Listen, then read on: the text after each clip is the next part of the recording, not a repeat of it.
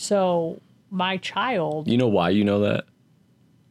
because I'm married to you. Exactly. So not everybody's married to me, so they might not know that. Well, that's good because I'd have to kill them. and they'd be fighting me for host position. it would be an issue.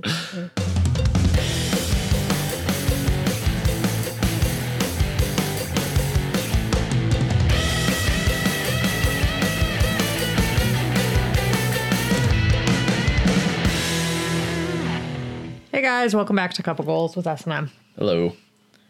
We are on episode 38, That we are. It's our Halloween episode.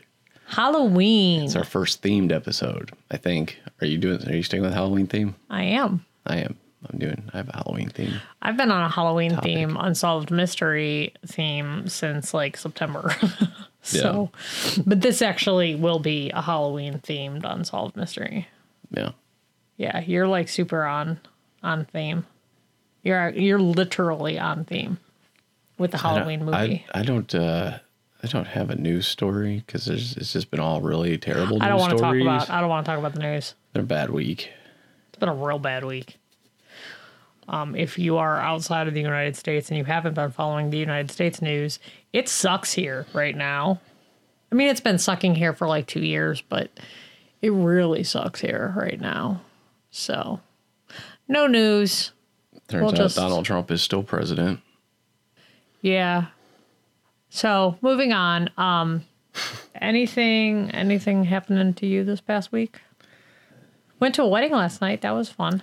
We did. Our friends Megan and Brian got married. That that was nice. Yeah. They're not friends of the show. I don't think they listen anymore. They did at the beginning, Yeah. but I don't think they listen anymore. Probably because they were planning a wedding. But yeah, it was it was was a really cool reception at the what was that place called? I'm sorry, I'm yawning. I'm tired. Not because we stayed out especially late or drank, but come on, bro. we hit our mic stands so much.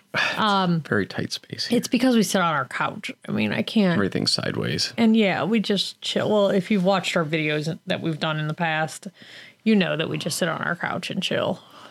Um, but yeah, it was at the Cleveland Hyatt Cleveland at the arcade. It was really cool because it when you looked at it, when you looked up, it reminded me out of something from Tim Burton's Batman. So I was waiting for like the Joker to come in and start some shit. That never happened, unfortunately. No, it wasn't going to happen. It would have been cool if it did. I think. It really wouldn't have been. Did you get that snap from Brian that they went to Taco Bell Cantina later? Oh, is that what that was? Yeah. I couldn't figure out what was going on there. Yeah. So, I, I we should have stayed for that.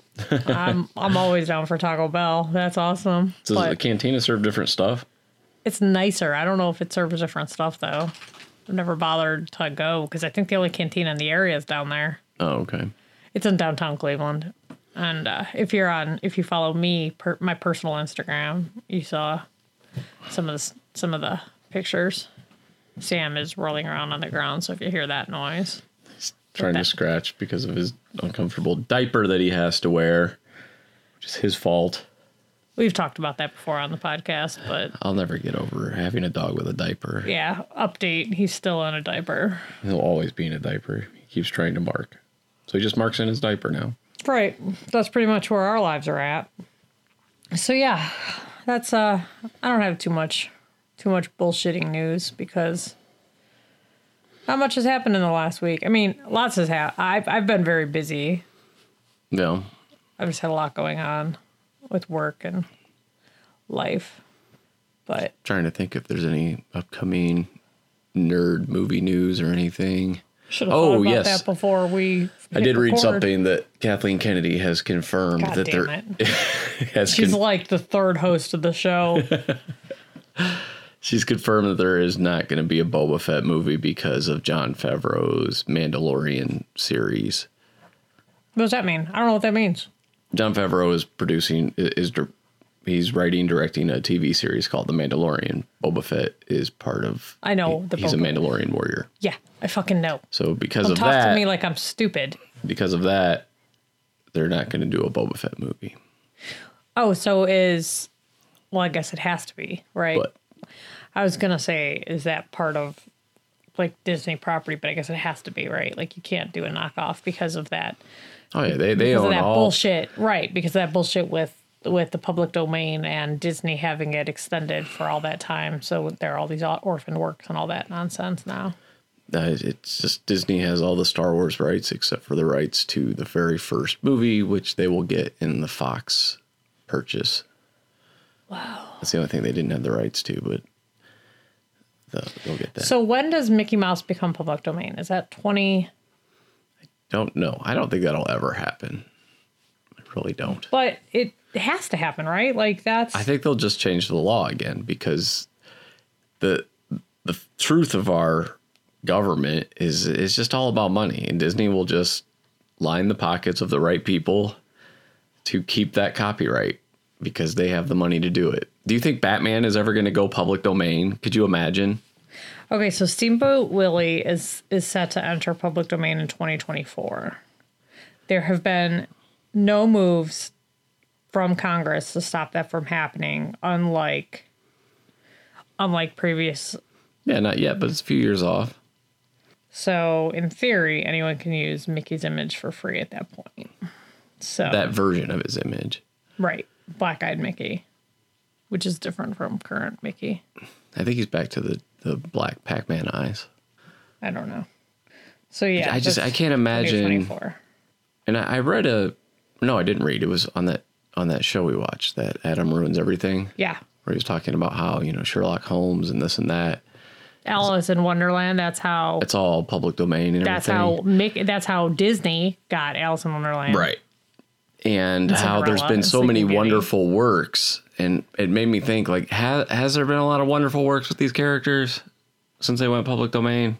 Alice in Wonderland, Sleeping Beauty, Cinderella. So like one movie a piece. That's not that's not There's a- been an a- amazing amount of There's been a bunch of Alice in Wonderland movies. There's okay, and been- one good one, right?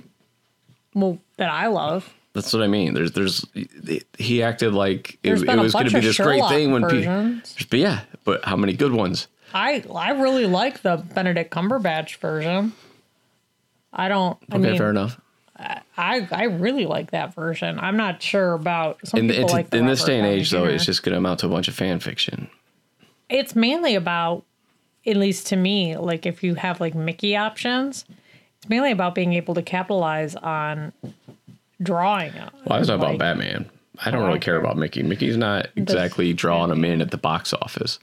here when does batman enter public domain Uh, 2030. 2033 corporate owned works such as batman have a 95 year duration so that's 2033 man that's bullshit Yeah. Corporations man So, surprise, surprise, I'm going to talk about John Carpenter's Halloween, the 1978 movie. it's a little on the nose isn't it? it is. It, it's also, and it's funny because I was like, eh, because it, it's not one of my favorite movies. Normally, I just I pick a, a movie that I'm super passionate about, and I have I have love for this movie, and I understand its place in cinema, and I'm grateful that this movie exists. But it, it's by no means my favorite slasher horror movie, despite essentially inventing the genre. So this this information is coming from consequenceofsound.net. Is that like a, a regular, like I've never heard of that. Is that a website you frequent or is it just one you found through Google? It's it's not one I frequent, but I do end up reading a lot of articles on this website. This article is about two years old, Oh. Well, I guess the movie. and this was uh, shit, information gathered by someone named David Cano. Are you sure it's not Canoe? No, but it's, it looks like it's Cano. It looks like no with an extra O. Might be Canoe. Okay. All right. So 1978, John Carpenter is basically an unknown commodity for the most part. He had done Assault on Precinct 13 Never heard of it. and I mean, the movie came out before I was born, so it's not really shocking that I haven't heard of his previous works. right. And before that, he had done something called The Resurrection of Bronco Billy. I have no idea what that is. Bronco. So he, he wasn't exactly a known guy at the time, even though he did want to put his name above the title, just kind of a throwback to directors from a different era would do that. And I, I think it was also it was steps to make a franchise out of his name, which is just kind of smart, you know. Sorry, this thing's really big. I'm not used to not used to this iPad. I almost said I'm not used to handling this, but this could turn into something. Your eyes. this iPad is quite large compared to my old one.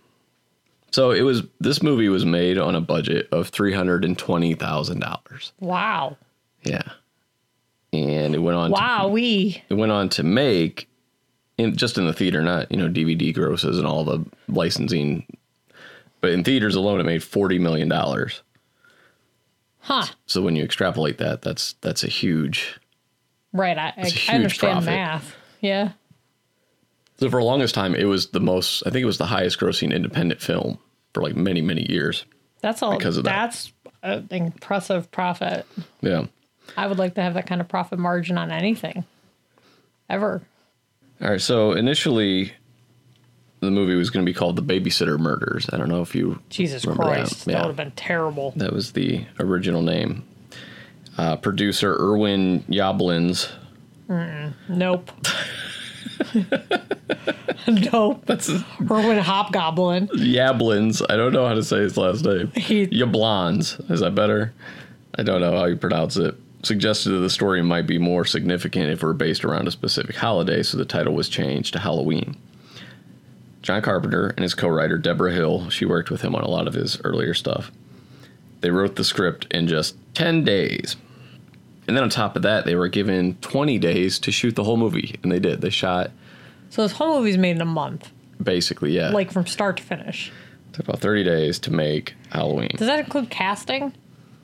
Like from writing to casting to shooting to everything? No, the shoot was 20 days. Okay. 20 days to shoot it. Like they had all their principal actors and photographer, you know, the cameramen and all those guys. Everybody was hired by them, but it was it was a 20 day shoot. So it probably took them a little bit longer than a month. So even though it's set in a made up town called Haddonfield in Illinois, it's actually shot in South Pasadena and Hollywood, California. If you look closely, you can see palm trees in the backgrounds in some of the shots. So the 20 day shoot commenced in the spring of 1978, and the film was released in October of the same year. So the shoot was 20 days, and they did all post production and everything, and had it out the door by October. Isn't that crazy by today's standards? But it was also an independent film with not a lot of effects or anything. Right, you could tell. So the seasonal restrictions created some interesting hurdles for the production. Uh, dozens of bags of fake leaves You yeah. painted by production designer Tommy Lee Wallace were reused for various scenes. You're like, get those leaves back in the bag. We need them in the next shoot. And then the the thing that I noticed is that some of the trees are, you know, green. Yeah. The leaves are green on the trees in the movie. But you know what? That's how they are right now in our area. Like a lot of our, like our Yeah. front tree has no leaves whatsoever. But like when I'm driving down certain roads, we have some trees that are like all red and other trees that are all green. So you can't even tell.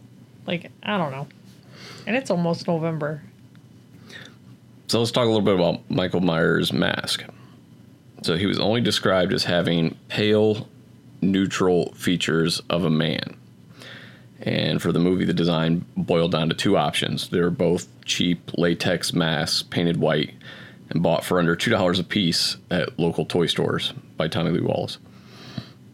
So back in the 70s, you could buy that like full mask, like that went over the back of your head and everything for under $2. According With to this. hair? Yes. According to this, That's awesome because in the 80s, there was only those front plastic shit Right. that, and they cost more than $2. So that's impressive. We also got those awesome plastic costumes to go with it. You're talking about the Ben Cooper costumes. Yeah, I'm talking about the things that looked like painting smocks and Yes. terrible. And that yeah. would have a picture of the character on the costume. right. Instead of actually looking like the character, it was just a picture of the character. It was like, this is who I would like to be. Right. However, instead, I'm just going to show you a picture of the character. Right. And I'm just going to wear it on this plastic t shirt. Yeah. So one of these masks was a replica, or it was a replica mask of a clown character called Weary Willie, who was popularized by actor Emmett Kelly. The other was a stretched out Captain Kirk mask from Star Trek. So John Carpenter chose the whitewashed Kirk mask because of its eerily blank stare that fit perfectly with the Myers character. So oddly enough, a lot of people don't actually know that that's basically a William Shatner mask that Michael Myers. I think wearing. a lot of people do know that. You do? I mean, I knew that. Well, I, I just told Logan he had okay, no idea. Logan is a 16 year old child. Who, but you you feel like when something like that enters public lexicon, everybody just knows it, right? But he didn't know. Right. But that movie came out before I was born. So my child. You know why you know that? Because I'm married to you. Exactly. So not everybody's married to me. So they might not know that. Well, that's good because I'd have to kill them. and they'd be fighting me for host position. it would be an issue. So you were asking about Dr. Loomis when we were watching the movie. Yeah. Dr. Wait, Loomis. was I? Yeah. He's played by Donald Pleasence. Yeah. You're asking about his name. I did. I did. I said it.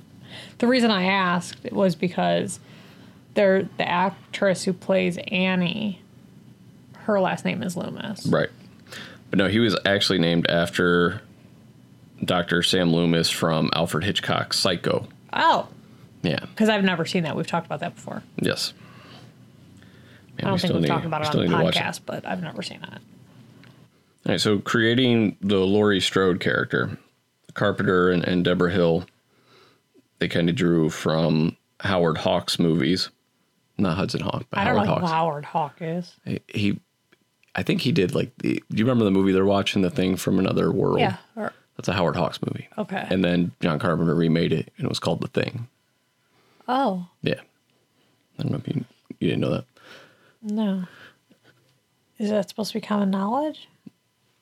You acted like the William Shatner mask was common. Common. I don't know what common knowledge is. Apparently, it was common Shatner knowledge to me. Is common knowledge. I, I felt like that was common knowledge as well.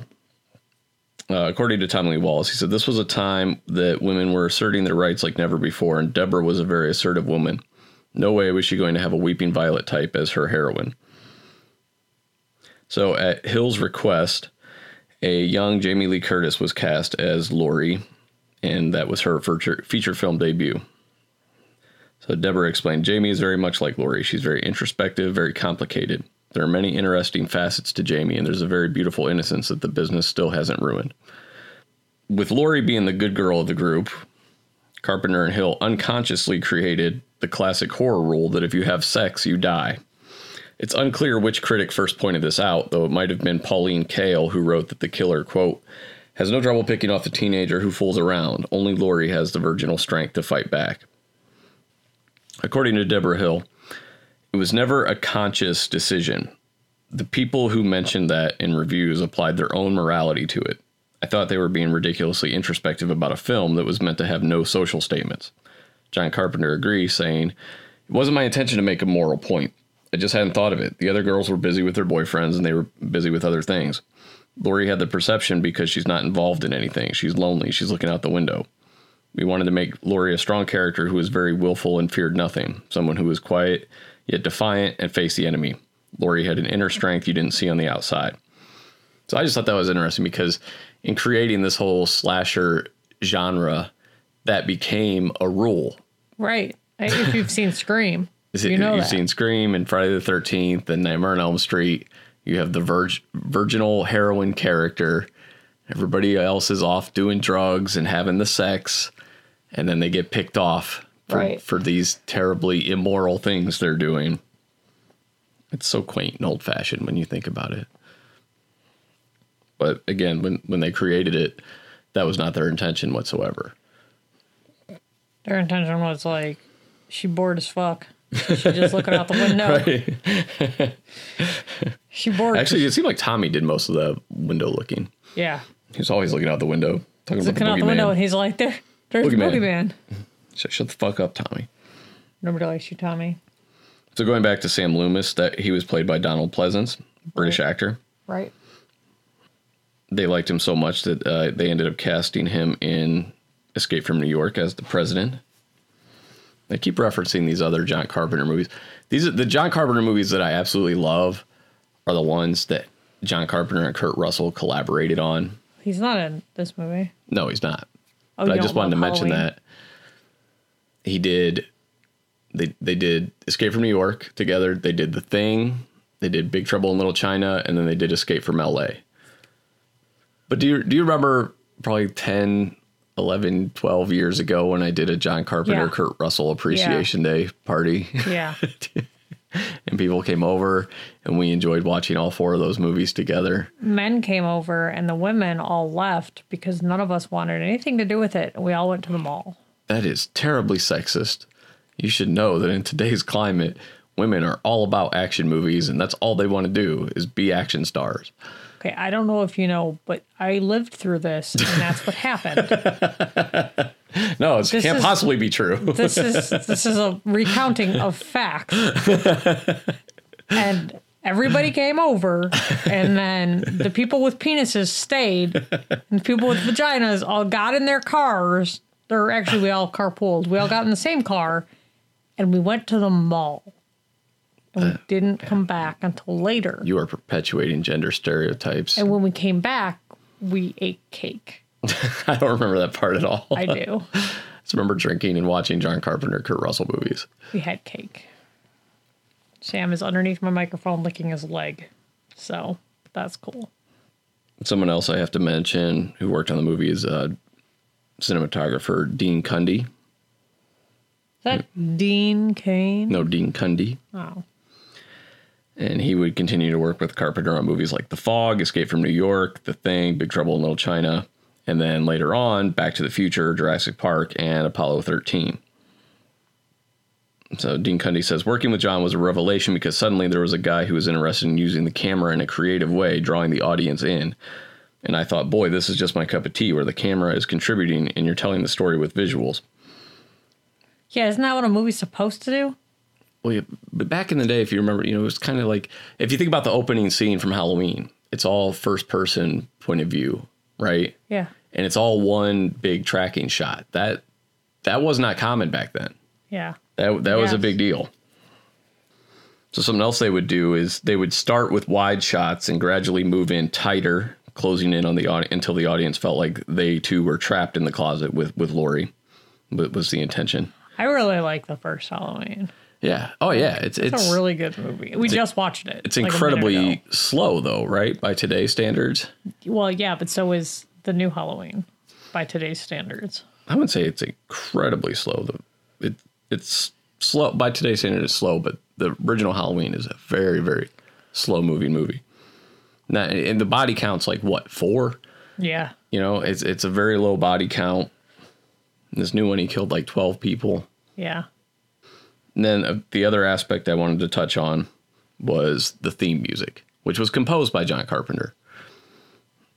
It wasn't until he screened an early cut of the film for an executive at 20th Century Fox that he realized he needed to save it with the music. He, it hadn't been scored yet.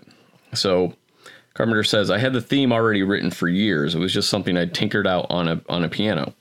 I played in 5 4 time on an octave on a piano. That's, that's all it was. I hadn't necessarily applied it to Halloween. It was just sitting there, and I thought, oh, I'll use this. That works okay. I'm not an yeah, He's like, oh, this was fine. this is good. I'm not an accomplished composer of symphonies. I just do basic, straight ahead, riff driven music.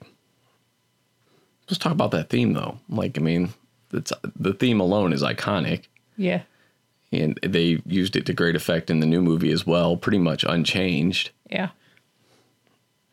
It's it was my ringtone for a while back in the day when when like well, first of all when you could have like custom ringtones Yeah, before it became mostly all an. Android thing, I think.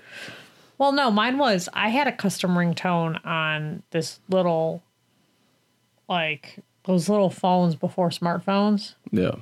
I had a custom ringtone on that. Okay. and it was I had I had the Halloween theme for a year or two before I got a new phone. I loved it. It really lent itself great for you know a little MIDI ringtone. Right. So Carpenter says low budget horror films were dormant, slightly sleeping at the time. Halloween revived this.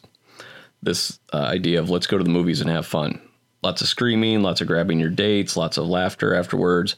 Word of mouth just kind of grew as people saw it. It was a very, very limited release, so in that sense, it was amazing. In addition to being a, big crowd pleaser, it also received pretty strong reviews from major critics. Newsweek called it a superb exercise in the act of suspense and the most frightening flick in years, while Roger Ebert called it an absolutely merciless thriller. Uh, as I said earlier, went on to make $40 million in its first run, which in today's money would be about $200 million. And then Today's money. in today's money, uh, Give me some of today's money. inflation and whatnot. So in 1980, you had Friday the 13th. Later Mm-hmm. on, you had I mean, uh, Nightmare on Elm Street, which to me that's a lot different. I mean, it's still the slasher genre, but having this whole dream master kind of thing.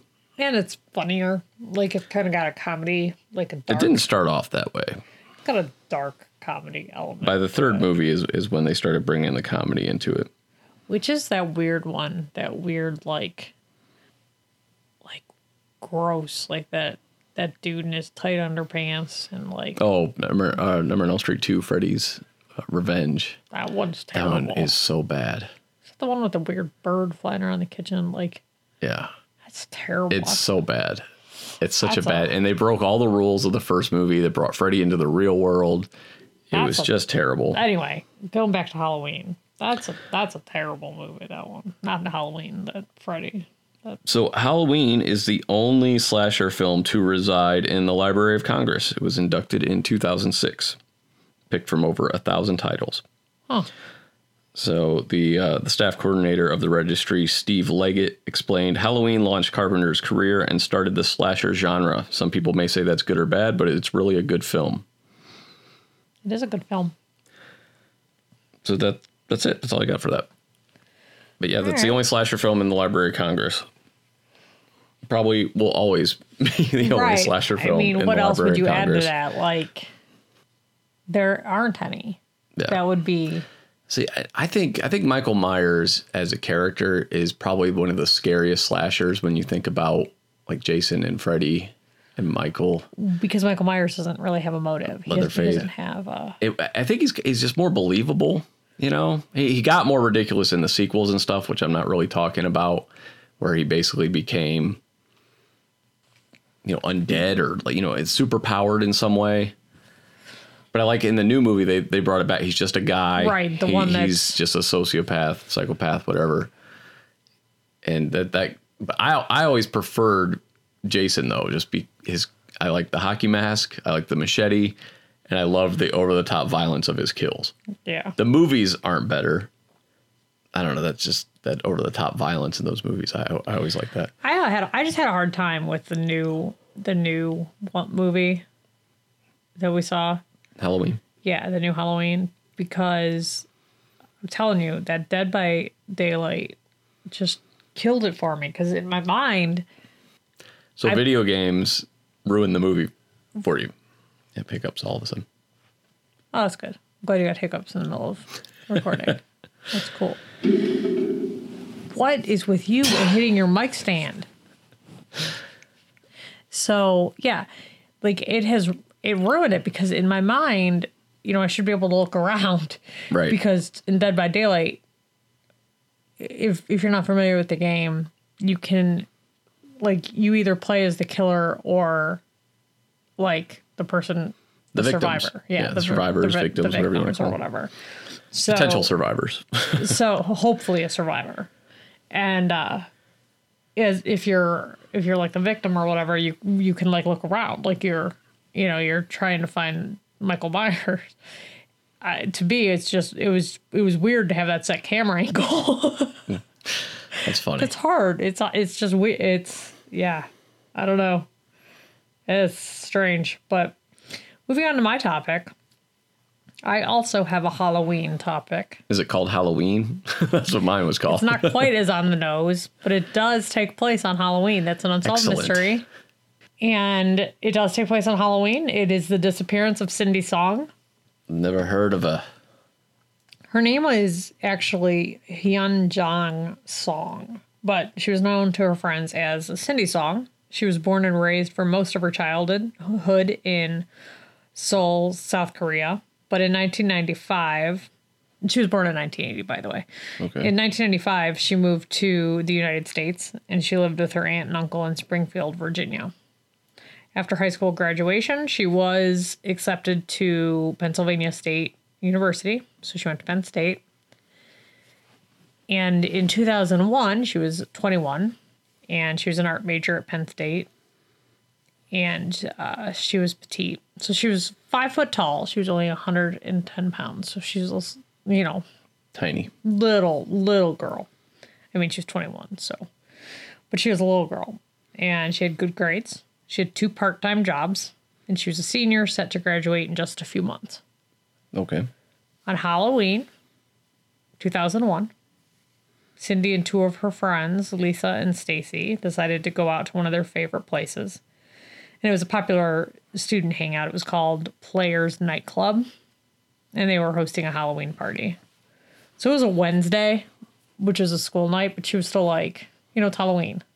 Yeah. And so in college, it's different, Yeah, when you're younger, going on on school nights or work nights isn't that big of a deal. right? It's very hard now that I'm old. It's so hard now. So Cindy dressed as a bunny, which was funny because when I was first reading that, I was like, I'm a mouse, duh. Like Right. that was my first thought. Immediately. But then I read a quote. Like I'm going to describe her costume in a minute, but I read a quote where her friend was like, and I didn't even pull the quote, but her friend was like, she wasn't dressed sexy. Cindy dressed cute. She insisted on dressing cute. She wouldn't want to be one of those sexy costumes because I was immediately like, They want to be a sexy bunny. Right. But her her costume consisted of bunny ears, a white skirt, and there I actually have a picture of her in her costume. Okay. Because there were pictures taken that night, obviously.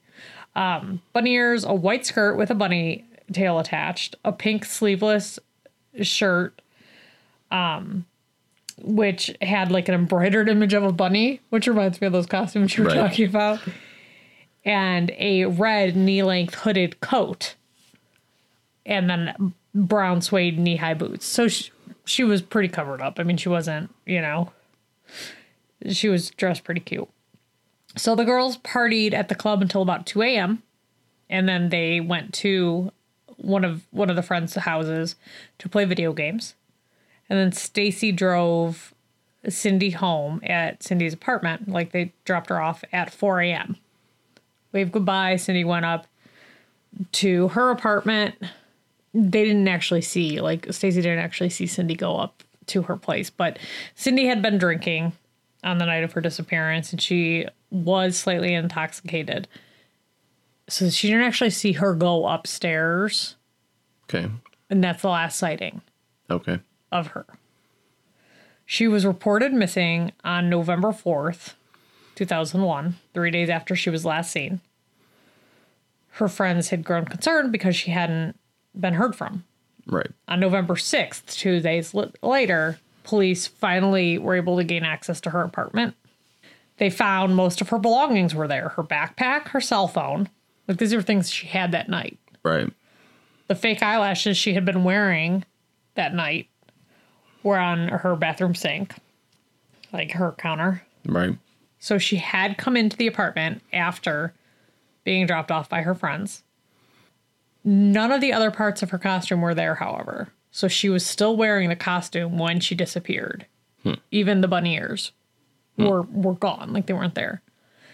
The only things that were missing besides her costume were her purse, her keys, and herself.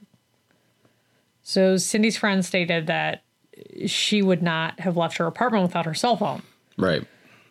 But she was also known to walk down the street to the 24 hour market very late at night and very early in the morning. Right.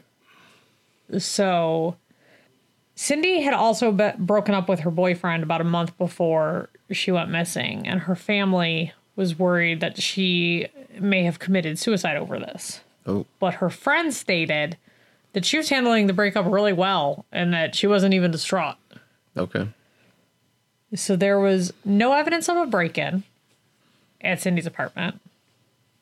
And then there was a lot of debate over whether or not she had dis- disappeared from the apartment or if she if she had voluntarily left her apartment and then something happened to her en route to the 24-hour market. But Cindy and her friends had been drinking at that party that night. So they like they don't really, you know, you don't make the best decisions Right. when you're when you're drinking. To complicate things a little further, police found accounts in Cindy's diary that her and her friends had been smoking marijuana and experimenting with ecstasy. Okay. But there was no evidence that they had been doing either of these things on the night of Halloween. Those things don't make you disappear. I know, but you know how cops are like, of ecstasy and weed. well, you did some drugs, so now you go Right. away and nobody cares because even though you're a senior working two jobs and you're Right. like a good kid, like, yeah, you you, did- bad person. did Now I'm going to go home and drink a bunch of beer. right? So it was it was though eventually ruled out as a possible factor in her disappearance. So quickly into the investigation, an eyewitness came forward claiming to have seen Cindy in Philadelphia's Chinatown district in a car with a man. Now this is 200 miles away from Penn State. Nope. Yeah. Hmm. According to the woman, Cindy was calling out for help when the witness approached the car and the man told her to leave, and she did. Hmm. Police quickly jumped onto this lead and tried to find the man the witness described, but they were unable to do so. But then the woman's story changed multiple times, and eventually they dropped the lead because it appeared not to be genuine. Hmm. In addition to following this lead, police did put together some search parties for Cindy in the area of Penn State just after her disappearance, but obviously nothing came of that. Shortly after Cindy's disappearance, her parents flew in from South Korea and cleaned out her apartment, effectively contaminating any further evidence Jesus.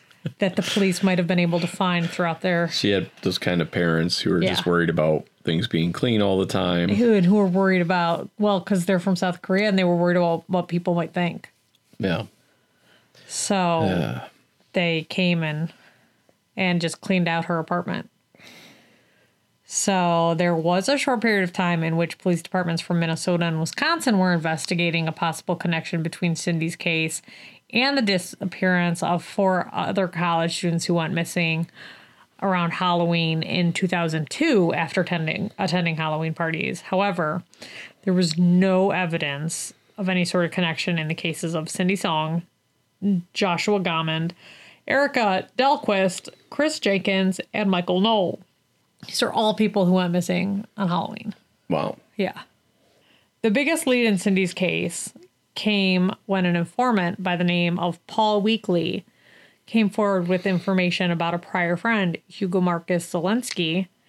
Selenski was discovered to have burned and buried 12 bodies on his property. Holy shit. Selenski was a, had a long history of crime and eventually confessed to the murder of Cindy Song, agreeing with Weakley's story. Selenski said that he had a partner in crime, Michael Jason Kerkowski Jr., and he had seen Cindy walking in those early morning hours of November 1st, 2001, and he mistook her for a prostitute and kidnapped her. Oh, is that what you do with prostitutes? Yeah.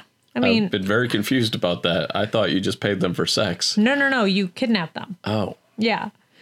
And then, you know, that you keep her in a walk in safe that you have in your home until you until she dies. And then you bury her somewhere in Luzerne County, PA. That's normally what you do with them. According to Selenski, he later murdered Kerkowski and then he buried his body in his property. Wow. And then he kept Cindy's bunny ears as a souvenir. So the information that Weakley gave about the other crimes, that all turned out to be true. So they had little reason to doubt this information. But the issue was that when they searched Selenski's property, Cindy's remains were nowhere to be found. Hmm. did, did he have the bunny ears? No. Oh. Selenski was still a rather intriguing suspect. But then he was acquitted of two murders of bodies that were actually found on his property. Jesus. And he lucked out a lot when it came to the legal system. Didn't it sounds like he confessed. Uh huh. And they still couldn't convict this guy? No, because they never, her body's never been found. What about the other bodies? Even bodies they found, he was still acquitted. That's insane. So there's a lot of Selenski's case is is really it's really fucked, but he's still serving like 30 some years, but he's not serving life. Yeah. But that's not what this episode's about. So moving on. There's a lot of criticism with this case. It's still considered unsolved. With the case as far as Penn State goes, the minority groups were really outraged. The Black Caucus and the Korean Undergraduate Students Association spoke out quite a bit on how it was handled and the fact that there was no progress. They complained that the university should have been held responsible for ensuring that students who go missing are found. However, keep in mind two things there's no crime scene, no body, and no evidence Right. because, you know, the, the parents destroyed all the evidence. I, I don't know how the university is supposed to be responsible. Well, and two, the university wasn't ignoring the problem. They offered Cindy's parents an on campus apartment while everything was investigated and internet access for free, like apartment and access for free Yeah. while they attempted to locate her daughter. At some point, there was a rumor that the case was going to be closed, but the lead detective on the case, Detective Sprinkle, stated that until Cindy's body was found and the killer was located or the you know it was everything was located Yeah. then it's not going to be closed Yeah. like, so the case is still considered open. And there have been questions as to why no security footage of Cindy having arrived at the 24 hour market, if that is where she went, has ever been like released. And they said that it's because 24 hour markets are not capable of continuous recordings. So by the time that they asked for it, it had been recorded over Wow. because they continuously film Right. over and over and over and it was like six days by the time or five days It's supposed to be like that- two weeks. yeah Most no of them. it was like five days by the time so it was recorded over by the time they asked the 24 mar- 24 hour market for it Wow. and that's it i mean it's a cold case it's done it's yeah That made me think of something, and I'm not sure exactly why. The only tie it has to this thought of mine is the idea of a holiday crime, but it's not even the same holiday. Do you remember when we were living at Timber Top Yes, and it was thank- Thanksgiving. Thanksgiving morning, and we got a knock on our door, and it was a plainclothes detective uh, asking if we had heard anything the night before because someone had been murdered right outside our apartment in a garage, like right right below. well now that that apartment complex is like ghetto as fuck but back then it wasn't. It was like the spot to live. Yeah, we lived there like 15 years ago and it was it was fun. It was a nice place. Like everybody lived there. And yeah we were i was was i pregnant or had i given? You were pregnant. i was pregnant. I was pregnant with mason. No i was pregnant with logan. Yeah. Yeah so it was over 16 years ago. Yeah, and was 2001. That was the same yeah year. it was 2001 it was yeah yeah, same time. Thanksgiving morning, knock on the door. Detective. He told it. He gave us information about it. He said they think Like it was like was a, a hit. hired hit kind Yeah. of thing. because we did And the guy was shot, but nobody Yeah. heard gunshots. So they think there was a silencer. yep and it was a garage facing our back Right. balcony Like, It was it, it- because we had like a we our our apartment was like a reverse loft. So like when you walked in, you go down into the bedroom, or our apartment upstairs went the whole length of the building. right. So then the back bedroom had a balcony to it, and then that balcony was facing a building that had a garage, and yeah, it was the guy was shot in in the garage back there. I mean, now like I said, it's it's like a ghetto place, and people are probably shot there all the time. I don't know, but it wasn't back then. It was very rare, and it was uh, yeah, that was that was weird. That was Thanksgiving. That was cool. that was cool. That was cool. That guy got killed. Yeah. But Do, do, do you remember your first time seeing the first Halloween movie at all? yes, Tell me about that. I was on vacation with my grandpa, How old were you? young. I was young, Okay. like seven, Okay. Six, seven, eight. I was young. And we were all, I don't know where we were even going. I think it might have been when we went to Denver. But, or maybe it's when we went to Aspen. We were going to Colorado, I'm pretty sure. Man, you rich kids went everywhere. We drove. I went so- to Pennsylvania one time.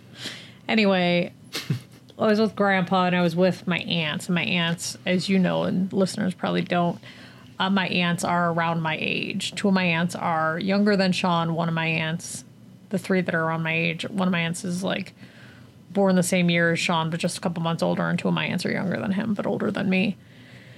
And it was it was the three of us, and then my grandpa and grandma Margie, who is now passed.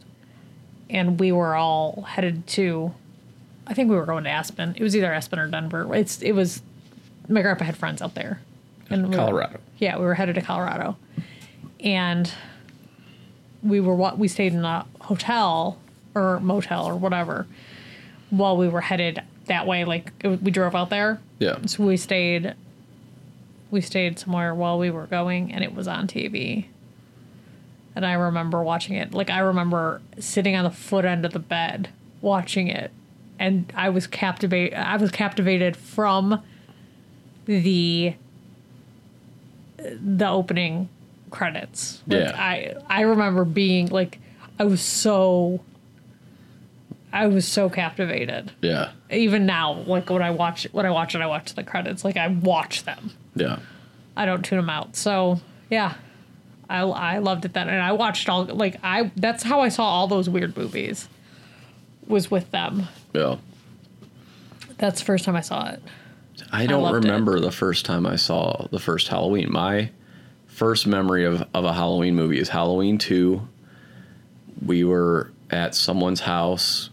I mean, I, I was real young as well. I don't remember what age, probably around, you know, six or seven or something, maybe a little bit older. And we were over there, and it was around Halloween. And Halloween 2 was on TV, but this was that point where we weren't allowed to watch TV, but we were at someone's house. So I remember trying to watch this movie, but but at the same time I couldn't just sit down on a couch and watch it because my mom wouldn't let me. So I was like coming in and out. So I didn't see like the whole movie straight through. But there were certain scenes that stuck with me from Halloween 2. Like I remember it being sent. uh, The main one being the kid who had the razor blade in the apple, and they showed all that blood in their mouth, and I was just that that terrified me. And then the sauna scene and everything. So I have memories of that, but I I don't even remember the first time I saw the original Halloween. I remember I remember the first Halloween and I remember like in general with scary movies, I really wanted to watch scary movies, Yeah. but I also I didn't you know, I was only a child, so like I had I didn't really want to watch them by myself. Right. Like I wasn't really trying to do that. so when we had when we got cable, we got cable when I was in like third grade. Man, you guys were so rich. So we got cable when I was in like third grade, and like, and I had it. We had a VCR, so we started. I started recording things. Did you have a dishwasher at this point? I don't think so. No. No, I we got a dishwasher when I was in fourth grade. Did I you ever have to hand wash dishes? Yeah, until then. Well, You- I didn't. I didn't hand wash. I dried. My mom washed and I Okay. dried. So Not the same thing. That's why you do not appreciate No, dishwasher. So, so anyway, um, so like I like child's play and stuff. I we I would record yeah. and then I would try to watch it by myself, yeah. and so I could only get through like certain scenes. That's why like some movies I've only seen parts of because I could only sit through certain parts by myself because they would freak me out Yeah. because I would try to watch it when I was young, you know. Well, see, just- I, I understand that because I was the same way.